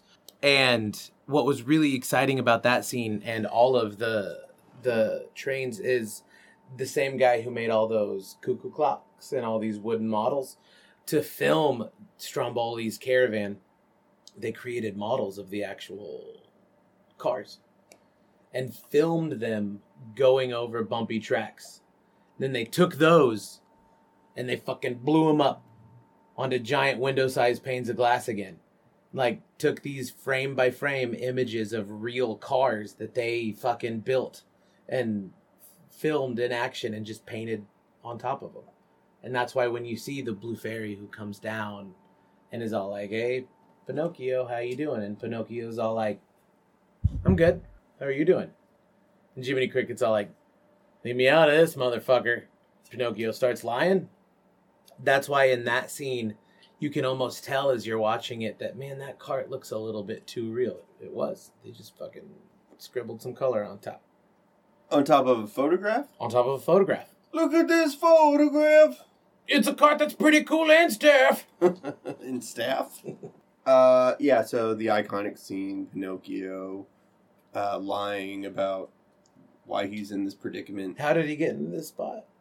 How did he say he got into this spot? Monsters, Monsters. Yeah, big green eyes. he wasn't scared of them. Yeah. Put him in a big, big bag. Yeah. Uh, must remember that Pinocchio was literally born yesterday. Why does she give him a second chance? Uh, cause she's in love with Jiminy Cricket, and She- Jiminy Cricket drives this fucking boat. She knows his potential. There are no boats. There's some boats. There's a few boats. It's literally a raft that ends this whole thing. Pinocchio gets a second shot. Because Jiminy Cricket says, "Will you give him a second shot Yeah, for me?" yeah, she does. He Those did- were his words. He, he does my say dude. that. Yeah. If Jiminy Cricket wasn't there driving this fucking boat, credits roll. Credits roll. But no, Um, I don't. I don't like that idea. I don't like the idea of my baby dallying about with some fucking monster toad cricket. So, we cut to not so honest John and Gideon um, reveling in their um, in their scam, spending their money on booze and cigars. booze and cigars. We're gonna see more booze and cigars in this movie. This movie was almost called Booze and Cigars. They're sitting at the table with this character. The coachman. He's got a big red coat, and they're just bragging about. It. They almost called him the coatsman. Did they now? Yep. Fucking beat you with that goddamn pool noodle. um, they show. He says, "So Bully paid up. He paid up real good." And he throws his money on the table. Coachman goes, "Well, I've got fucking real money." Throws a big fat sack onto the table. Dwarfs what they have. Uh, and they're like, "Okay, so." Honest John goes, "Who do we have to?" Uh, who do we have to kill for you, coachman? He says, "Oh no, nothing like that." Just some minor sex traffic. yeah. I'm just looking for naughty little boys. Like- ones that skip school and play hooky. like you do. Coachman is a human trafficker. Clearly a human trafficker. Says, I'm going to take them all off to Pleasure Island. Which I believe was what Jeffrey Epstein called his home. I mean, you're making a joke right now, but like, it's fucked up enough with the Epstein thing. I mean, he was brazen with that shit. I'm I'm being full on when I say that the coachman is Jeffrey Epstein. So he's like, I'm gonna take these naughty little boys off. Um, I'm gonna pay you good money for it. And then Honest John says, Well, what about the law? And uh, the coachman says, Oh, no, no. You don't have to worry about that. They never come back. As boys! And that shit right there fucking traumatized me as a kid. Because they come back as. um, so I'm going to show you a screenshot. First time that I watch this on Disney Plus. I think you're just going to have to pause till I find my phone real quick. Okay. So what we're looking at here is the coachman as he's explained the fucking devious plan to kidnap children and take them to Pleasure Island.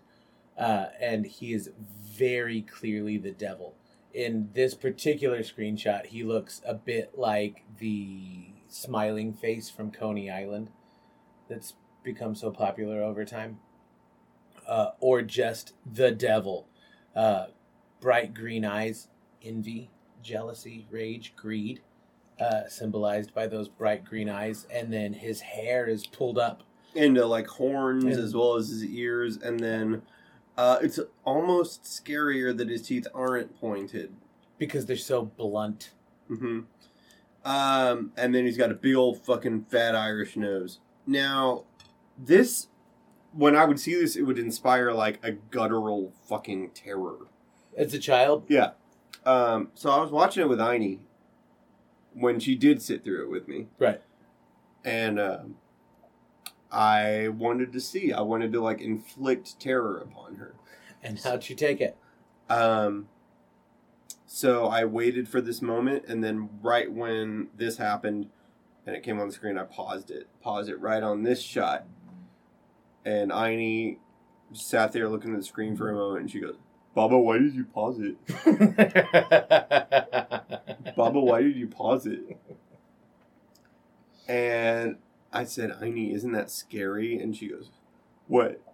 and I said, "That man's scary face on there," and she goes, "Yeah, yeah, it is scary, Baba. I don't like that." I don't like that face. And uh, so I was like, my kid's way tougher than me. Yeah. Even though I taught her how to fear things. Yeah. uh, Addie today goes, This is the scary part. Mm-hmm. So, they never come back as boys. I'm to pay you a bunch of money. Bring me some fucking kids. I'm to take them away, and you're never to see them again. So we see the coachman whispering the the details of this plan into Honest John's ear, while Gideon tries to like clear the wax out of Honest John's ear and pretend like he can hear through it. But as you watch the face of Honest John, who we have learned up to this point is up until we meet the coachman, the most evil character thus far. Uh, Stromboli more evil. I He Strom- chopped up puppets and makes them into firewood, bro. Stromboli chops up puppets and makes them into firewood. Stromboli's motivation is profit. Where and before this moment, the uh, fox and cat, their motivation again was survival. They're homeless. They're fucking con men. They're trying to get their next meal.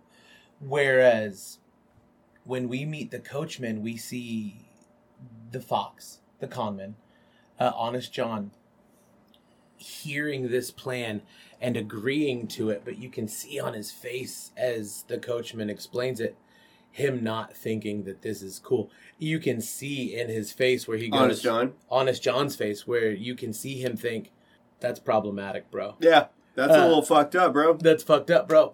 But it doesn't stop him. And the first thing he does is find Pinocchio, who he already fucked one time, sold Pinocchio into slavery Yeah, immediately it's upon like finding I'm him. gonna give you to another pimp. So that shit didn't work out for you. Listen, sorry about this. Wild Bill Collodi wrote this as a fucking as a serial, so we need to move into Act Three. So I pimped you once, I'm gonna pimp you twice. Hmm. I'm gonna pimp you three times. Chicken soup with rice, my man. Speaking of chicken soup with rice, pivot him twice and once and twice. Honest John gets all fucking music man on Pinocchio when he's giving him his fuck fucking prognosis. What starts with a P and rhymes with an imp? It's Pippin. Yeah, yeah, yeah. He he really does. Um, and that's not the only Music Man reference that I'll make. Um, we'll get to some other shit. Wonderful. Um, he's like, "Oh, you got the, you got the palpitating." Uh, yeah. I mean, I, I, I don't. I, I, yeah, he, he's doing all that shit with his fucking cane. That fucking scene is so cool. It's really cool. it's so uh, cool. watch the movie, uh, as you should. Gideon's got the scribbles going. It's And they do these like um that That's- one shot. It's like a fucking Ren and Stimpy grotesque close up yep. uh, of his scribble pad. Yeah. Uh, they are funny, even though they are pure evil and sex traffickers. It- yes. They are. It, no, it's true. It's true. The, yeah, to be a sex trafficker, you gotta be charming, and Honest John ain't nothing if not charming. He's great. I loved him as a child.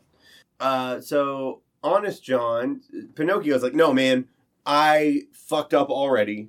I fucked up twice, and I got to get the fuck home. And honest John's like, no, but you can, you can go. You gotta, you gotta relieve stress. You're fucked up. You're sick. You gotta go. And Pinocchio's like, I can't. And he's like, yeah, you can. You can take my ticket. And it's just an ace of fucking spades. Because Honest John always has an ace up his sleeve. an ace of spades. Yep. If this were successful, this man, We would have actually played would've Ace of. Spades. Yep. Um, then Pinocchio hops on the fucking trolley. He hops on the coach, God damn it. and this is a good shot. It's a great shot, but it's the it's the I don't know who the animator was for this shot. We're talking about the the the distant shot of the kids on the trolley, but this is the first time in the movie that there's no added detail, right? Like we just see the kids as shapes almost. I love it. Shapes with eyes and mouths, and and like the the decision to use in like the decision had been made very specifically throughout this film to be detailed and deep and rich and finished. And for some reason, in this shot, they said shapes. All we need is shapes to know what's really happening here. And I don't know if it Uh, was do you a- think it was like to soften the blow of what is to come? if it's to to make it easier to accept that these are children being driven to their doom as they're literally about to be sold off into servitude as fucking animals. I don't think it went that deep. I think they ran out of money. But they had plenty of money for all the monstro scenes. Yeah, they spent that monstro money, so this particular scene didn't need it. I don't. I don't. I don't think that the scene. I liked this scene. I love the. I I, Um, I loved the way we it meet was done. Lampwick. Love Lampwick. I hate Lampwick more than I hate Jiminy Cricket. Way more than I hate. Jim- I wanted Jiminy Cricket to whoop his ass. Lampwick's a jackass before he becomes a jackass. Yeah, I mean he's got the he's got the stupid fucking teeth. I'm Lampwick. I'm gonna fucking shoot slingshot BBs at these donkeys that are driving us there because I'm Lampwick. Those are his words. yeah. That's a quote from the film Pinocchio. And By Walt Pinocchio Disney. keeps trying to. Well, Honest John gave me this, and Lampwick's like, yeah, they ain't got no cops. They ain't got no pussy either. But I'm not interested in that yet. We're gonna fuck up a house, Yeah. bro. Lampwick is the Fuck Lampwick. he's the entire cast of Jersey Shore. yeah. Lampwick Lampwick is everybody at a party that you accidentally bump into because you're at a fucking party and uh, he tries to pick a fight with you for touching his shoulder. Mm-hmm. Mm-hmm. Lampwick fucking sucks. Lampwick fucks though. Lampwick rapes. Lampwick does not get consent. Lampwick doesn't get a chance to rape, as we will see. Pleasure Island. Let's talk about it. God, it's this fucking scene is so cool. Would you go? Would you go to Pleasure Island? Would you have a good time? At this point, I think that uh, Pleasure Island would make me uncomfortable. What? if there was a so now at this point now that i am like past puberty i would be at like the the titty island you know like the titty portion of the island So what? but are, that doesn't exist for these kids yet what are the features of Pleasure Island? We've got the rough house. the rough house where they just beat the shit out of each other Well, we're gonna poke a nose. Why are we gonna poke a nose? For the fun of it. mm-hmm uh hey look a scrap like fuck lampwick Uh, that's Uh, also they're passing oh, out fucking cigars That's Tobacco Alley. uh it's a fucking indian chief throwing that shit out an animatronic indian chief throwing out cigars Well, uh, the tobacco Indian was still a staple of American culture at the time. I think is it still on American Spirits? Well, kind of, yeah. So, so how do you know you're at a barber shop? The barber pole. Mm-hmm. You knew you were at a tobacco shop because there's an Indian out front. A tobacconist. a tobacconist. Mhm. Yeah, I mean, it's just it was the sign. They weren't being racist. They were, but it, they didn't know they were being racist. it wasn't it. Yeah, exactly. It wasn't the it wasn't racism for the sake of being fucking rude. It was just Indians grow tobacco. It's where I get my tobacco from. But still fucking racist. I've always thought I've always thought tobacco Indians were pretty cool though. Like I've always wanted one in my house. like a wooden one. Yeah. Okay. Not like a like I don't want to hire a Native American to stand in my hallway and hand me cigarettes when I'm feeling like a smoke. Like I mean, you don't yeah, smoke anymore. So I don't smoke, but like yeah, like a wooden carved. My little wooden friend. and so then what? What? got, what are the other? Yeah, you you've got, got the model house built for the, okay. destruction. Okay. So as a very small child, that looked like fun. They they literally throw a, a fucking piano out of a window before Lampy and Pinocchio even get into the model house. These kids throw a piano out the window and light that motherfucker on fire. Like that looks like fun. Dude, they're just fucking raging. They're uh they're fucking shit up and even as a pure child, that looked like fun. And not featured in the description of Pleasure Island, but you've got roller coasters that are clearly fucking bitching. And I don't know what part of roller coaster equals sin. Uh, but they're doing loop de loos. They're They're doing triple It's backs. reckless abandon. It is. Uh, they do not have God in their hearts when they're doing it. uh, speaking of uh, speaking of roller coasters and hearts, did you see what Japan has asked you to do at Tokyo Disney instead of screaming because it transmits Scream in your heart. scream in your heart. Yeah, yeah. When you scream inside your heart. So, Pinocchio, um, and Lampwick end up inside this eight ball of a building. Yeah, other boys nowhere to be around. Gone. nowhere to be found rather um and they're just playing some pool and lampwick is fucking posturing and being a fucking cocksucker like he is What do you think his motivation for keeping Pinocchio around so long was, though? Like, what does he needs a provide in this toady he needs a fucking crony Fair enough. i mean he would probably fucking sell him off as like a bitch slave but uh Lampwick, Everybody else in Pinocchio's life does. Yeah, except for Geppetto. Lamb was like, yeah, it's pretty sweet. eh." And um, they smoke cigars, and Pinocchio's puffing on his cigar. Yeah, you smoke like my grandma. Oh, is that what he says? Yeah. And then Pinocchio takes like the biggest drag How about you take a drag like a real boy? And then he, Pinocchio, like fucking inhales the whole cigar. Pass and the ring. Swallows it. And then his eyes fill up with water. This scene makes me fucking nauseous. Pinocchio, like, it made me literally kind of want to puke. Daddy, why is he green? That's what Addie said today. He's green, isn't he? It's like chewing tobacco or fucking dip or um, shit's nasty. Do you remember your first cigarette? Yeah, Did it make you feel like that? No. What did it make Not you feel really. like? Um, I felt cool. Were you around other people? I was just around Ray. Did Ray make you feel cool? Me and Ray felt cool together. I don't know. Was it also Ray's first cigarette? Yes. Where'd you get it? Brandon Camp. Classic. Jiminy shows up. He's like, Pinocchio, what the fuck are you doing? You're smoking. You're being a piece of shit. It's literally my job to make you not do any of this. Yeah, and Lampwick's like, wait, look at this little beetle, this little grasshopper. And uh, Jiminy's like, what are you, a little hoodlum? You little punk? I'm gonna kick your ass. I'm gonna literally beat your ass. He rolls up his fucking sleeves and he is he does the old and like wipes his mouth off that people did in the fucking forties. oh yeah, he he's he's about to lay some like fucking fisticuffs. on He him. is going to destroy Lampwick despite size.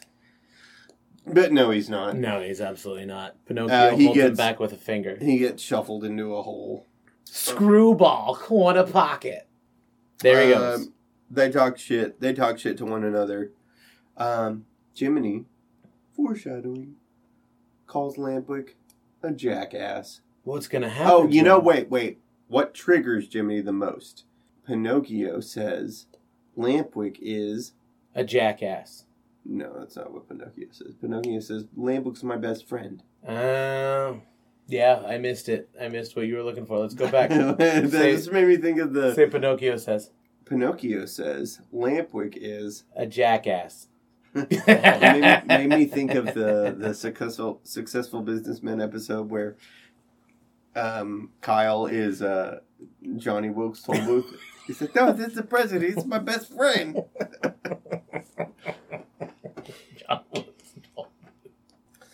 So it's beer time now. Oh, that's what pisses Jiminy off the most. That Pinocchio says, Lampwick's my best friend. Yep. And he goes, Hello, I'm your fucking best friend, dude. I'm your fucking. Oh, no, I'm not your best friend. I'm just your fucking conscience. Fuck you, Eat a bitch. dick. Yeah. And then he has to put all of his clothes on backwards. Like crisscross from the hit band Kris Kross. Lampwick making fun of him his whole way out. Now in his huff, Jiminy Cricket's all like, fuck you, fuck your mother, fuck your friends, fuck Geppetto, fuck everybody. I'm going through this whole. Oh, here's the coachman, the coach Jeffrey Epstein, All right, fucking this scene was a little hard to take, honestly. rolling donkeys into fucking cages. So he vets them. The coachman vets them by having them thrown out, asks them their name. If they he and haw at him, then he, sends rips them off them to the, naked and sends, sends them them off. to the salt mines. Don't you think some of them were going to salt mines, some of them were going to circuses, some of the labels we couldn't read, they were most likely going to Hillary Clinton.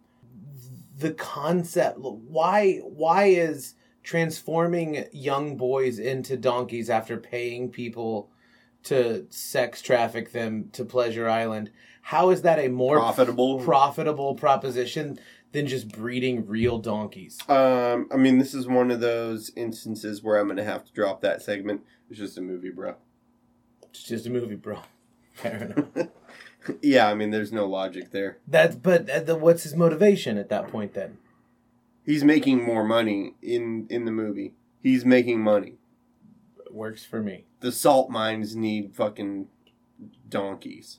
I mean, if he just had donkeys, You could just breed donkeys. just yeah, no, I donkeys. this occurred to me. Yeah, yeah. So somebody. this is yeah. I mean, I I, I thought of bringing this up, but it, it's just a movie, bro. fair enough.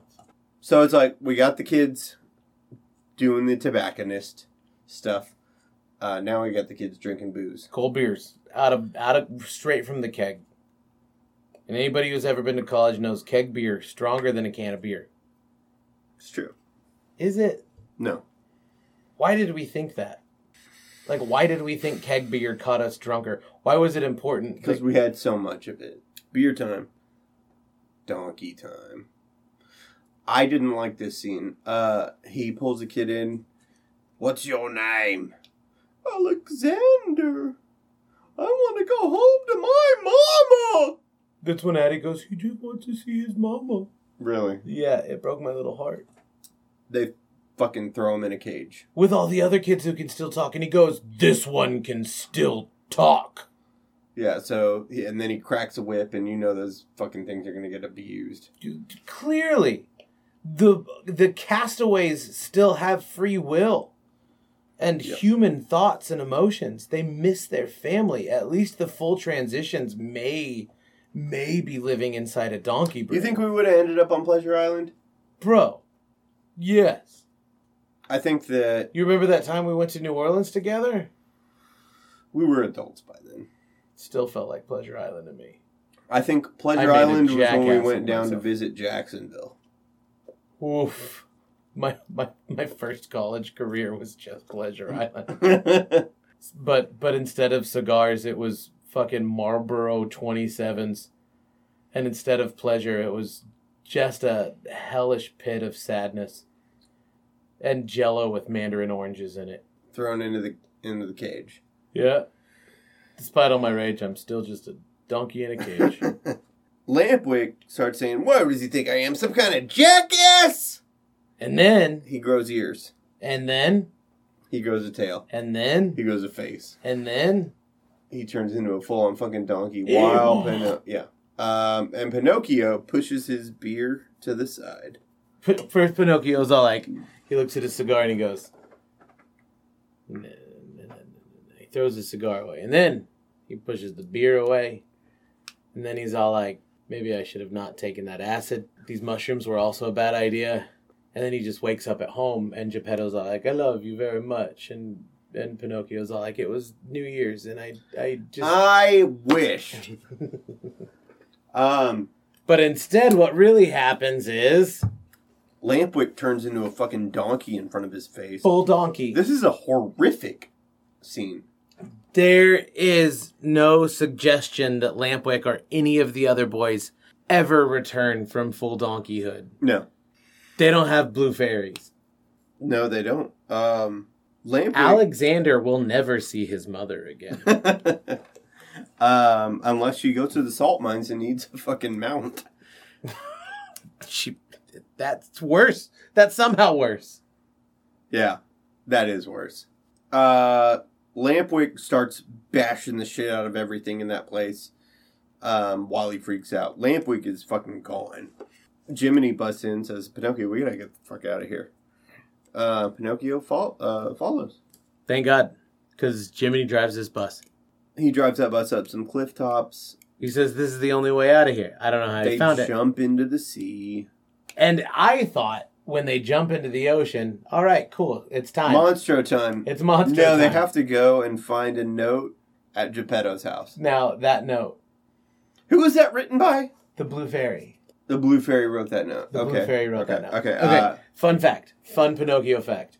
That scene when the Blue Fairy shows up as a dove and drops a note was literally Walt and the nine old men in a room, and Walt Disney goes, "Okay, so how do they figure out where where Geppetto is? Like, literally, you guys, like, what the fuck comes next? Like, what are we supposed to do here? Because they know." Okay, we definitely want to see Pleasure Island. That shit's fucking scary. We got to put this in the movie and then they have no idea how they're gonna get Pinocchio into the whale. They dropped him in the fucking ocean.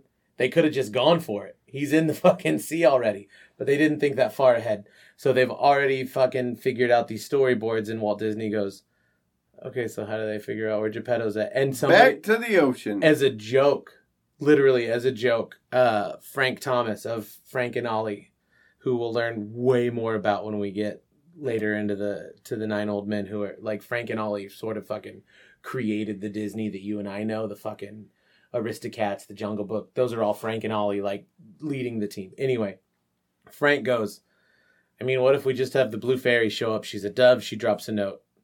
And everybody's like, let's just do that. and they did that.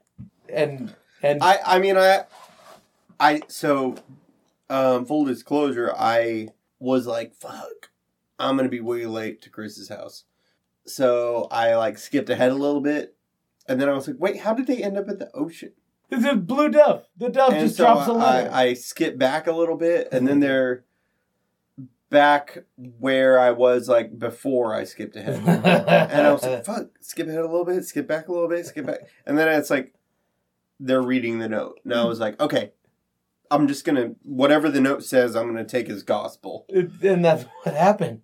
But I don't know how the somebody dropped the note. It's literally a dove, a blue dove that is supposed to be the blue fairy. A hot blue dove. Just the sexiest dove you've ever seen in your life. Literally drops a note on their lap because they show up to the house. The house is empty. They're like, "Well, what the fuck are we gonna do?" And a dove is all like, "Uh, plot point." It's like you guys couldn't figure it out for yourselves. I'm gonna, I'm gonna, I'm gonna fix this for you. So at this point, Pinocchio fucking walks to the ocean, which is clearly nearby, uh, and ties a rock to himself in a scene that suggests that goodbye, cruel world.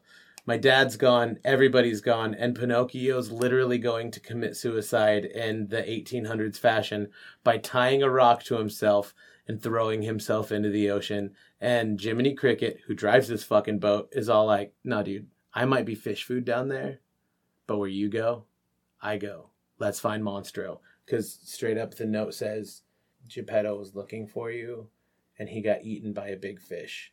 And that fish's name is Monstro. Don't use that name on the bottom of the sea, though. Because the fish will get scared. The fish will get scared as fuck. Because Monstro, in the novel, is called Dogfish. Because he's a dogfish. Yeah, but he's also a mile long. A full mile? Mhm. I did not know that. They land on the bottom of the ocean, and there's a fish that is smitten with Jiminy Cricket, Follows him around follows him around, until Jiminy punches him in the nose. and then incurs the wrath of the mother fish that is much bigger. Uh, I'm just looking for Monstro! ah! Scatter. Every time. Do this a couple of times. Every time. God damn it, that water looks so good though. We get to, um, we get to Geppetto and Figaro and Cleo inside the belly of the whale, who looks fucking monstrous. What kind of whale is that supposed to be? You ever seen a whale? That's a sperm like that? whale. Can you make that up? No, that's that's a sperm whale. Sperm whale have teeth, bro? You ever seen a whale with teeth, bro? No, but the like the shape of that whale, the like flat face, the kind of like rectangular shape of that whale, that's a sperm whale. My thought process was in the 1940s they didn't know what whales looked like. There are whales that look like that. That's a sperm whale. All right, fair enough. So things get more grim in these old um, Disney movies than they do in later ones. You get Geppetto saying, "Well, I never thought it would end this way. Us starving to death in the belly of a whale. Why didn't they just eat the whale? You're talking about just like carving chunks of uh, chunks of flesh out of the side and use, eating them like jello. Yeah, the Inuit have been living off of whale fat for years. They call it blubber. I imagine they figured uh, that would probably lead to their demise. Fair enough. They don't want to make him mad. Geppetto's scared to make him mad. Uh, we get a scene that reminds me of my childhood, of uh, the desperation that they have of not having had a bite in days, Days. and then Monstro eating, and then they're catching everything. All the all of It's the like fucking- bountiful, bountiful fucking. tuna, Figaro. Harvest, yeah. Tuna. All of the tuna. We'll eat for days, Figaro. One of the things that Geppetto catches is Pinocchio, and we get the the Figaro, or rather the uh, Geppetto Pinocchio joke of uh, Pinocchio getting caught while Geppetto's catching fish. Geppetto saying, uh, or Pinocchio saying, "Hey, father, father," and and he's like, "Not now, Pinocchio! Don't bother me now, Pinocchio. I'm catching fish, Pinocchio." Classic Geppetto. Then they're all happy. Uh, only after Geppetto almost kisses a fish. He almost kisses a fish. Does, yeah. He almost kisses a fish. But not the sexy fish he keeps in a bowl. So how do we get out of this whale, Christopher? Uh, Pinocchio, who's made of wood, decides it's time to light a fire.